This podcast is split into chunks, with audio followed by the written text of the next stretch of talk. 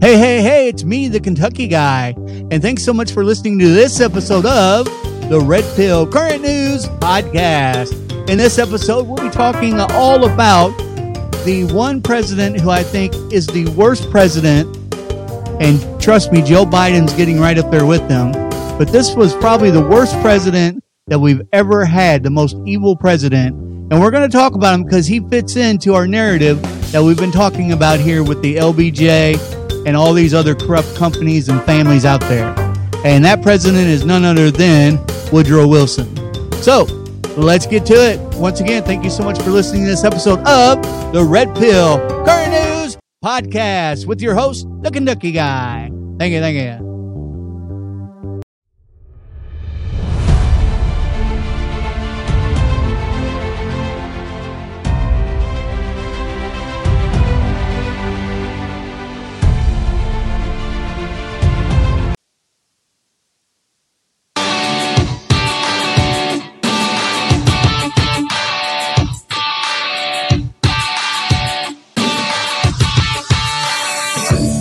Aha! Here we are.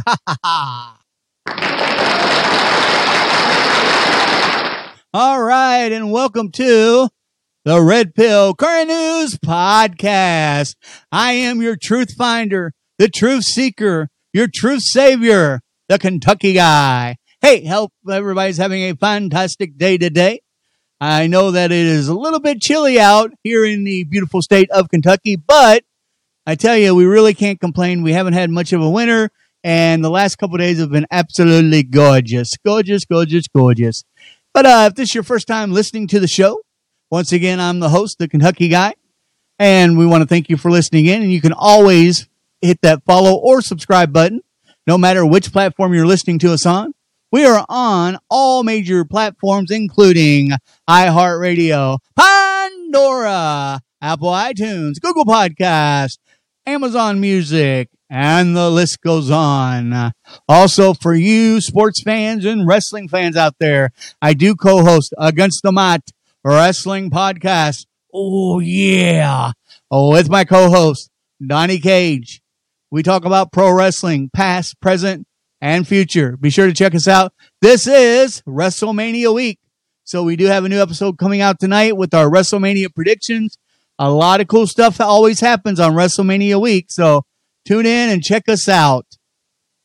If you'd ever like to be a guest on this show, I you can always email us at olkentucky99 at yahoo.com. Or if you have any questions for me or like a shout out, then that's OL Kentucky spelled out 99 O Kentucky 99 at yahoo.com. Also in the links below are links to our merch as well as all our social media posts, all kinds of good stuff in there as well, some free stuff. So check it out, check it out, check it out. And let's see here. So today is going to be one of our normal, our normal episodes. Uh, we haven't, uh, we haven't, we didn't do, we didn't get to do a normal one on Saturday due to, uh, I was under the weather, kind of behind on everything and, uh, just needed to, uh, kind of ramp things up and get through things kind of quickly.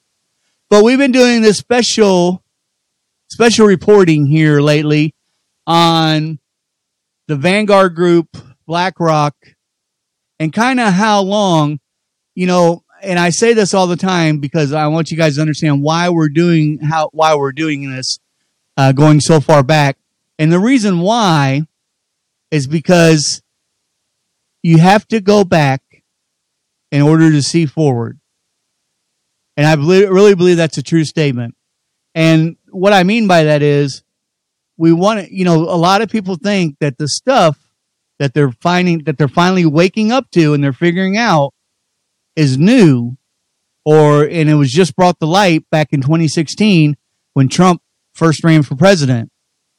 And folks know, I'm showing you, I'm trying to show you this corruption. Always do your own research. Always, always, always. Don't take mine or anybody else's word for it. But listen, this stuff has been going on for years, decades.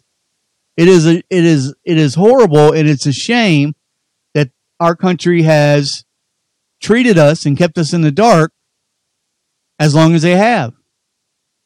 So who I'm going to talk about today, I, I want to go over who I think is the most corrupt president, the worst president we've ever had.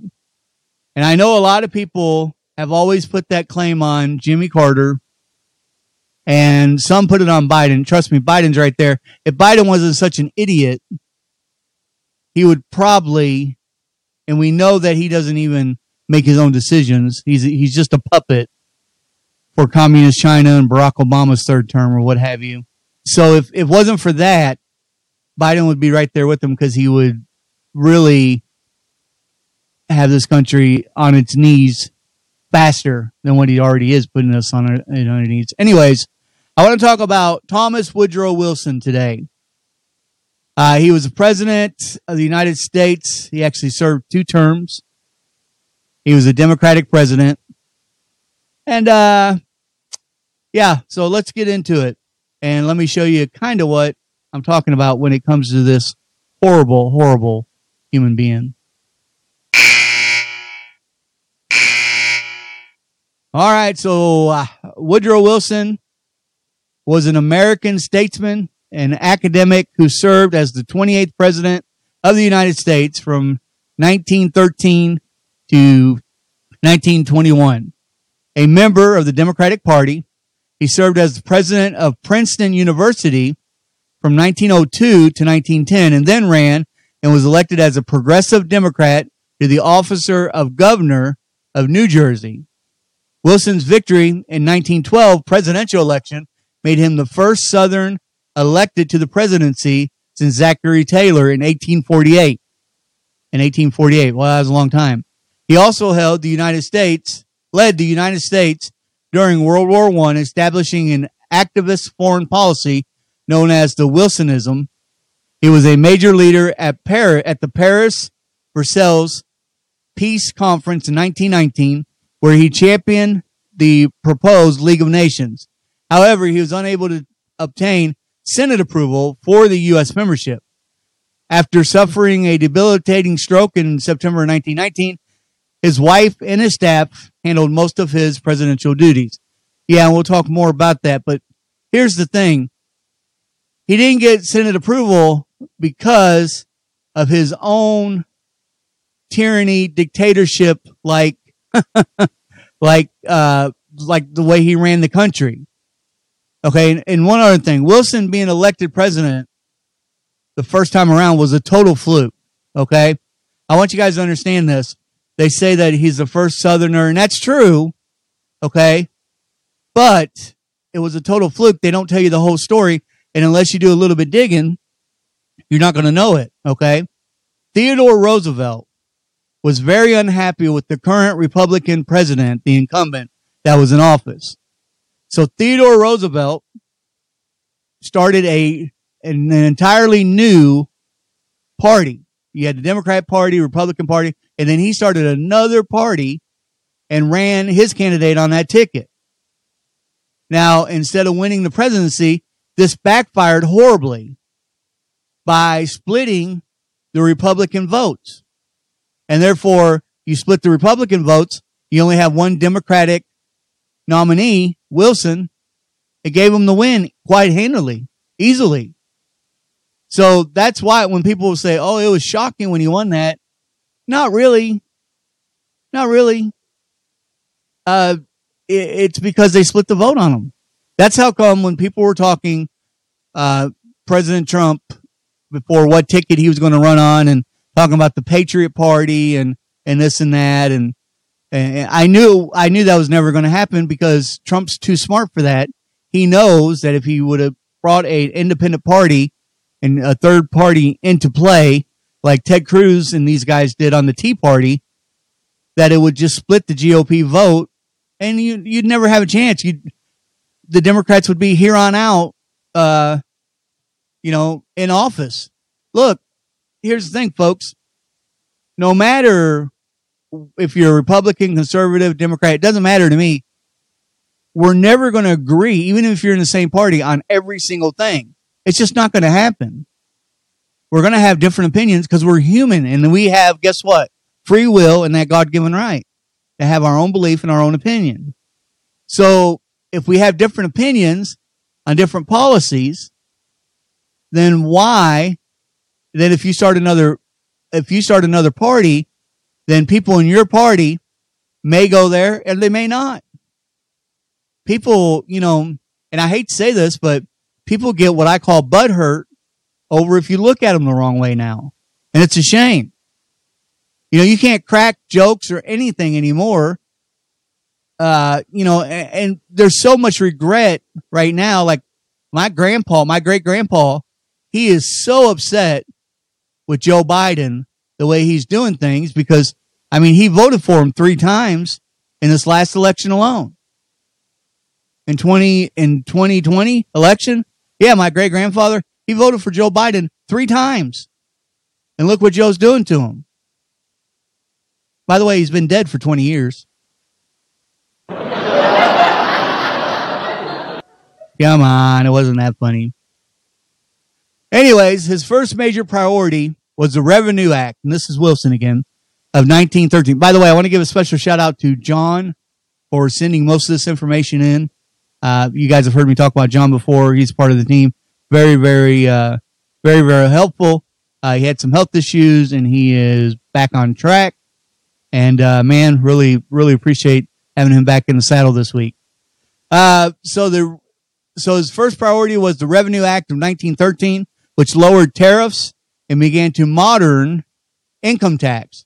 Wilson also negotiated the passage of the Federal Reserve Act, which created the Federal Reserve System.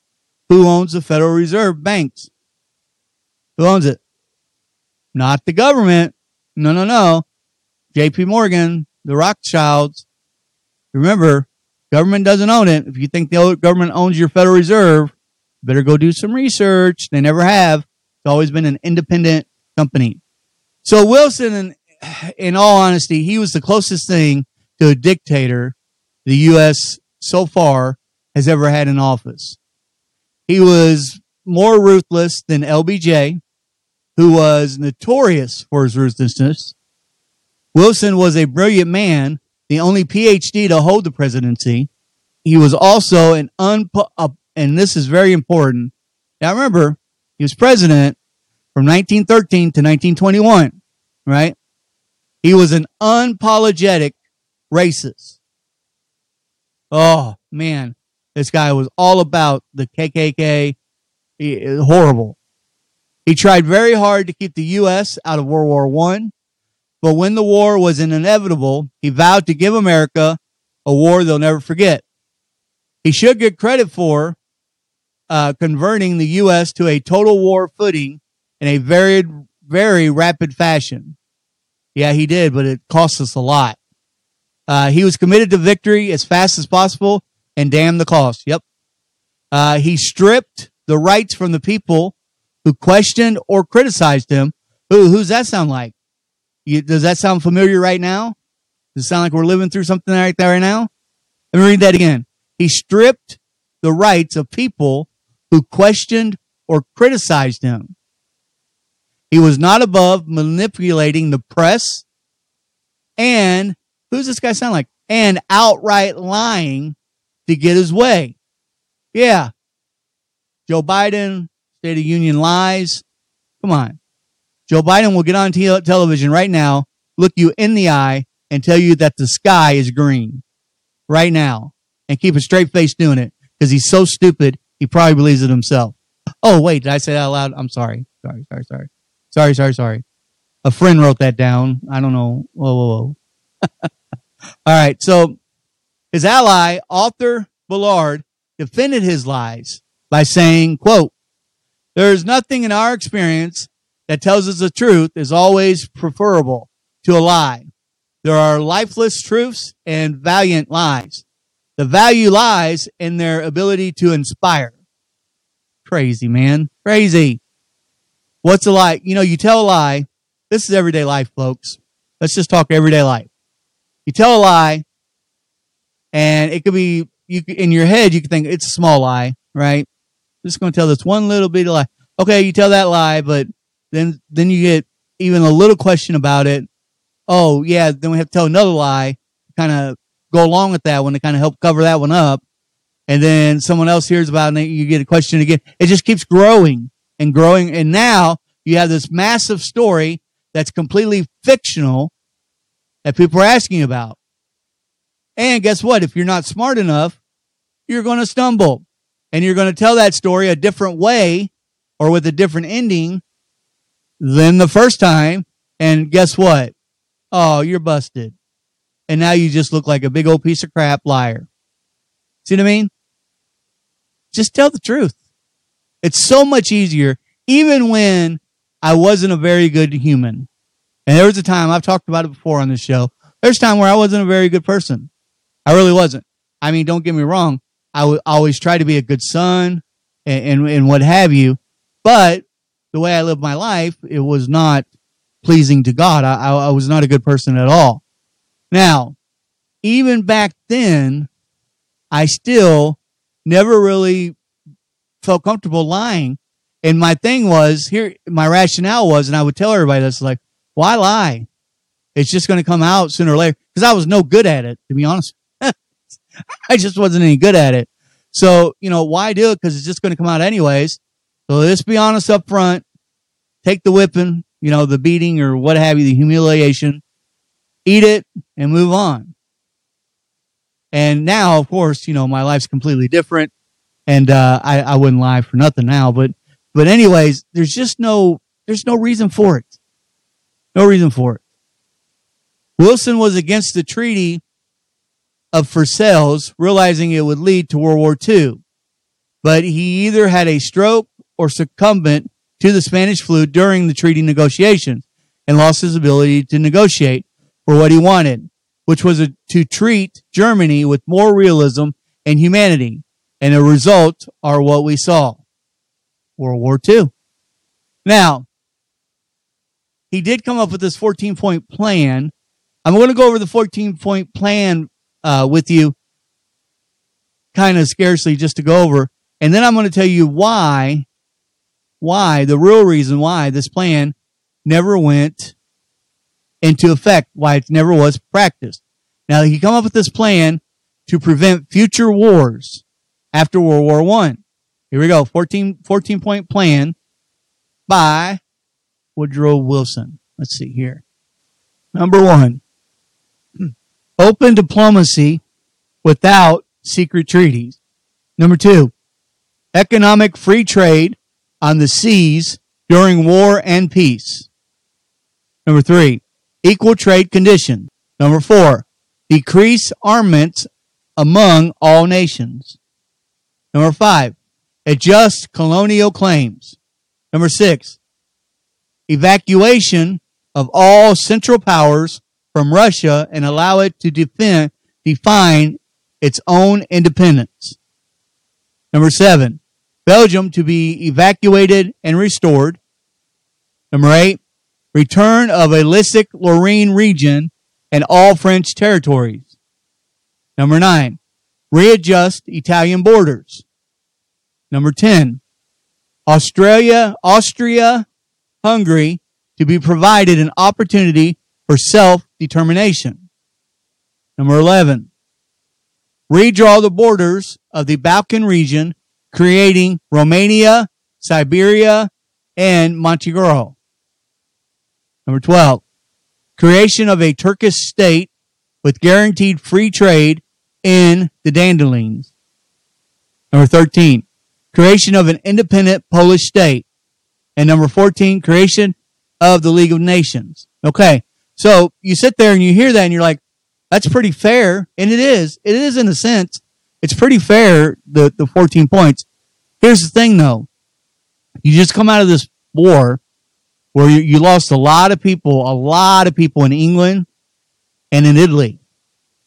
And the reason why it didn't pass is because England and Italy, they wanted something in there. They wanted ger- to punish Germany who they believe started the First World War. That's why the 14 points never got, never stood a chance. Never stood a chance.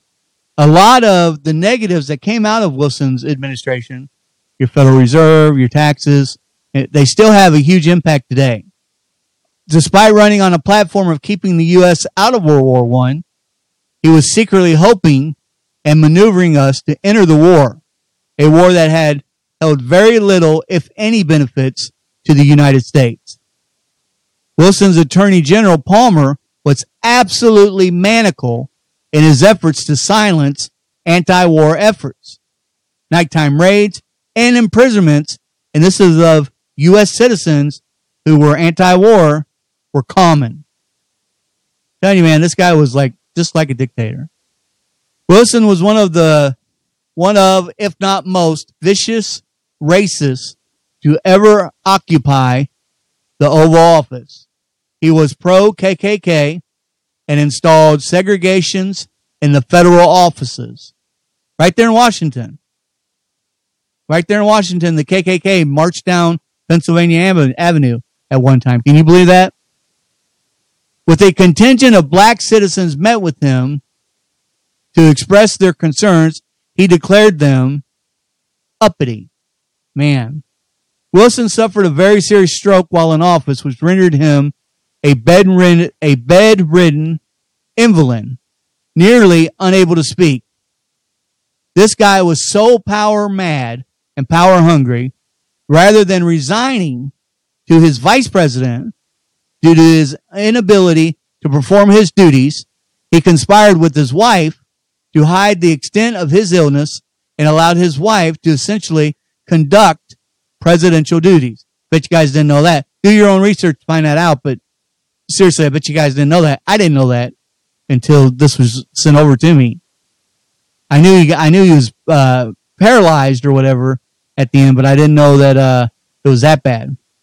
Now let's open the brain of Wilson just a little bit and see what he thought of our good old American Constitution and our Bill of Rights and what have you.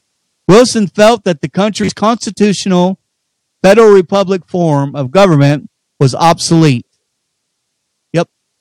He was enamored, as were most progressives, in the era with government with a strong presidency. He heartily disproved, disapproved of congressional government, feeling that the checks and balances of three competing branches of government should be subsided by any by a strong presidency, which would be relative undermined by courts and Congress. He was, and I'll tell you another thing. He loved, loved the way that England and their parliamentary prime minister setup is. And he really, he wanted that. He thought the president should have more power and be able to override everything. You imagine what kind of shape we would be in especially with some of the yahoos we've had as president, even like right now, if they had ultimate power and didn't have to go through Congress or the House to get approved for stuff, it would be it would be horrible. And our forefathers knew this, and that's why they set it up the way they did. He was very much a my way or the highway type of person. His right here is what I wanted to get out in League of Nations. Some of you think, well, it was stopped. It sounded like a pretty good plan. Let me tell you something. The League of Nations is the UN. It's the same thing. They just retook it up later and changed it after World War II and changed it. It's the United Nations. Same thing. Same thing. Which is a horrible institution just for the cabal. That's what it is. They're the ones that want global power. They want they want one one world econo- uh, economy, one world health, I mean, that all comes from the UN. If you don't believe me, just, you know, grab a computer, get on your computer and connect to the internet. Get on there and do a little search there on the UN. You'll see what they're all about, man. I mean, it, it, it's horrible. so on the League of Nations, you're like, well, the Senate didn't. Well, here's why. Here's why. Check it out.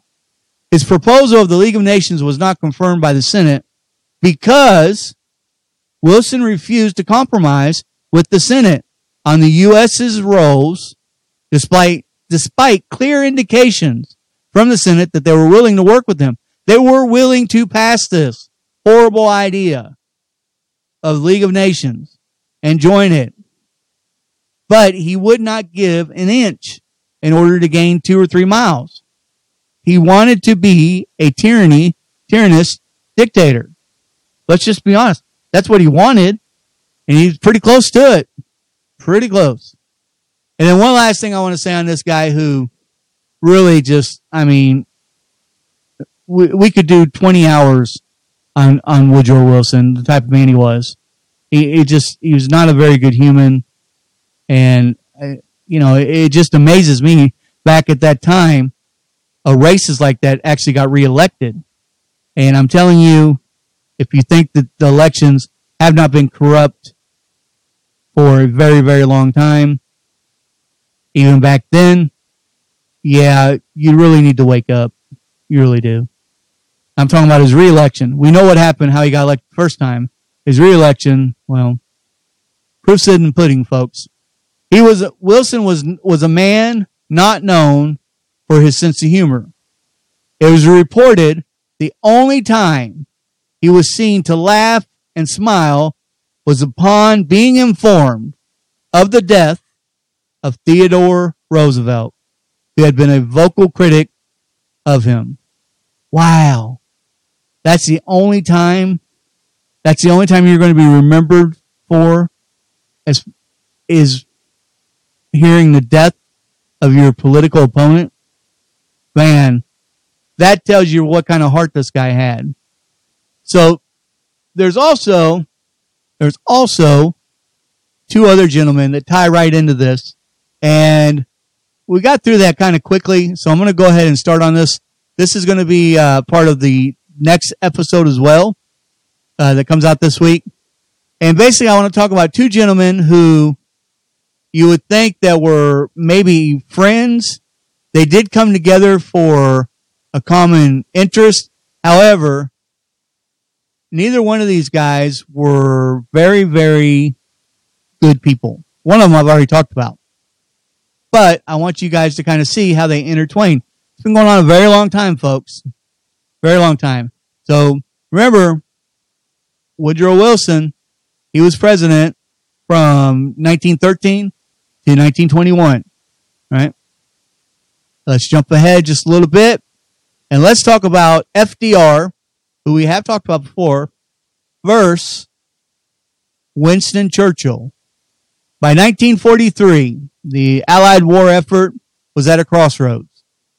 January of that year, Franklin Roosevelt and Winston Churchill would meet face to face at Casablanca Conference to map out the alliance's grand strategy for defeating Hitler. And while the 10 day summit in, in French Morocco was widely uh, heralded as a sign of unity between Lincoln and Washington, behind the scenes, there was trouble. FDR wanted the Allies to follow up on their growing mastery of the battlefields of North Africa with a massive invasion of northern France.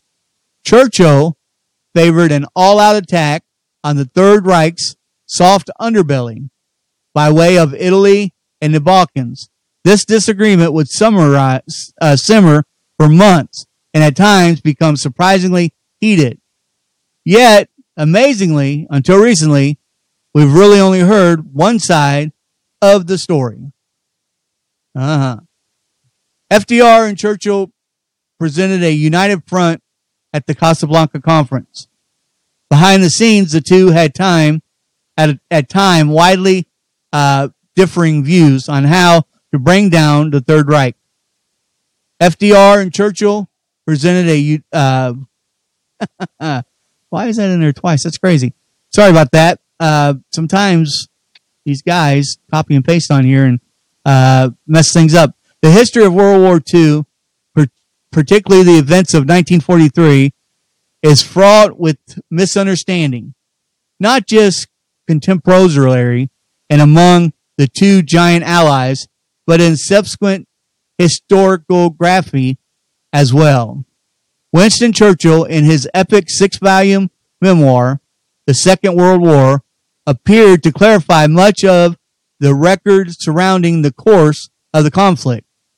He did so thanks to an army of researchers, the tens of thousands of documents he took with him from 10 Downing Street when he lost the prime uh, ministership of Great Britain in 1945, and his magisterial prose. But in the truth, Churchill's masterwork only muddled, muddied what were already muddied waters. In fact, as early as 1943, he boasted the once hostilities had ceased. He'd buried his mistake. Conversely, Roosevelt's perspective on war is largely lost to history. He died three weeks before V-Day, VE Day. It's nothing short of amazing that in the 11, seven decades since the war ended, his vision of events has never been subjected of a serious study. Yet it was strategic disagreements between FDR and Churchill that almost led to the Allies losing, or rather failing to win, the war in Europe. Much ink has been spilled on both sides of the Atlantic as to the merits of Churchill's preferred Mediterranean Balkan strategy and Roosevelt's insistence, insistence on mounting D-Day Operation Overlord in the spring of 1944. The consequences of this discord could have grave in the extreme. American writers have accused Churchill of bamboozling Roosevelt into supporting his Mediterranean soft underbelly strategy despite the strong objections of the U.S. Joint Chief of Staff. British pundits, meanwhile, have argued that Churchill was right, rightly put off by the high casualties that the premature D-Day would erode and hoped to delay the cross-channel undertaking until it was guaranteed success. Which of these is true? We still debate this and wonder about this decades later. And that is true. This is still highly debated which man was right. The answer was largely eluded the historians of World War II because until now we have been able to we have been unable or unwilling to study Roosevelt's role as commander in chief of the armed forces of the United States from this point of view. However, thanks to post-war security concerns, many of FDR's papers were kept secret. Meanwhile, the numerous accounts of the war that were written by American generals and their biographers inadvertently minimized Roosevelt's role in directing the war. Conversely, Churchill asserted the right to use selected British government documents almost irrespective of security concerns. His own account of the war not only helped him win the Nobel Prize for Literature, but came to be seen and quoted by historians as gospel, who, after all, could better know what would, what had been in the mind than Churchill himself. Not even the much censored diaries of the Field Marshal Lord Alanbrooke, the wartime chief of the Imperial uh, Imperial General Staff, nor the much edited diaries of his doctor, Lord Moran, could dent the impact of the prime minister. In reality, it was Roosevelt who saved the war from being lost by Churchill's complete misunderstanding of Hitler and the right. British troops slogged, slogged their way up a slope during the Italian campaign, despite claims by Churchill that the Mediterranean was the soft underbelly of the Third Reich. German forces in the regions resisted bitterly. British troops slogged their way to the higher ground. Uh, desperate claims by and forced it to resist. Therefore, losing. Okay, so I didn't know that. So the British almost did lose the war one time. Churchill himself coined the term soft underbelly for the southern regions of Nazi occupied Europe when meeting Stalin in, Mas- in Moscow in the summer of 1942. Sadly, the prime minister held on to that deluded view, even as the Western Allies founded themselves in 1943, confronting German forces in Sicily and later Italy, who were not only highly professional soldiers, but ruthless, determined to hold on to the territories they had conquered, often to the last man. So, yeah, once again, Churchill, not a very honest politician. Now, I know he wasn't a part of the United States, but he does play a, a role, a huge role in, in our history. And once again, you're going to see as we go on, we're out of time for this episode, but you're going to see how him and FDR, even though they disagreed, how much alike they truly are. How much alike they truly were. I guess is the best way to put that. How much alike they truly were. Yeah. Once again, go do some research on FDR and Churchill. You know, don't uh don't just uh take my word for it. But go do some research and kind of see what you find out. And then maybe the next episode when when I get into some of this deeper stuff. I don't want to get too far uh, into this on this episode because there's a lot, there's a lot, lot, lot to this. So it, and I want it to make sense when I start off next episode. So because it's going to tie everything back to the Rothschilds, the Rockefellers, and I think you guys are you you should be already seeing how these kind of all, all tie together.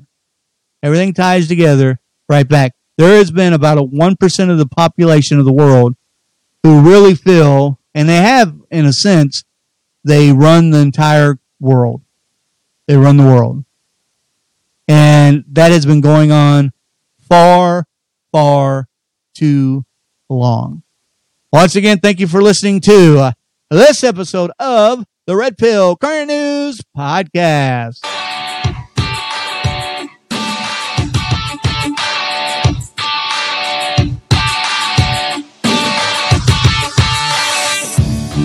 I'm your host, the Kentucky Guy. And as always, God bless and God bless America.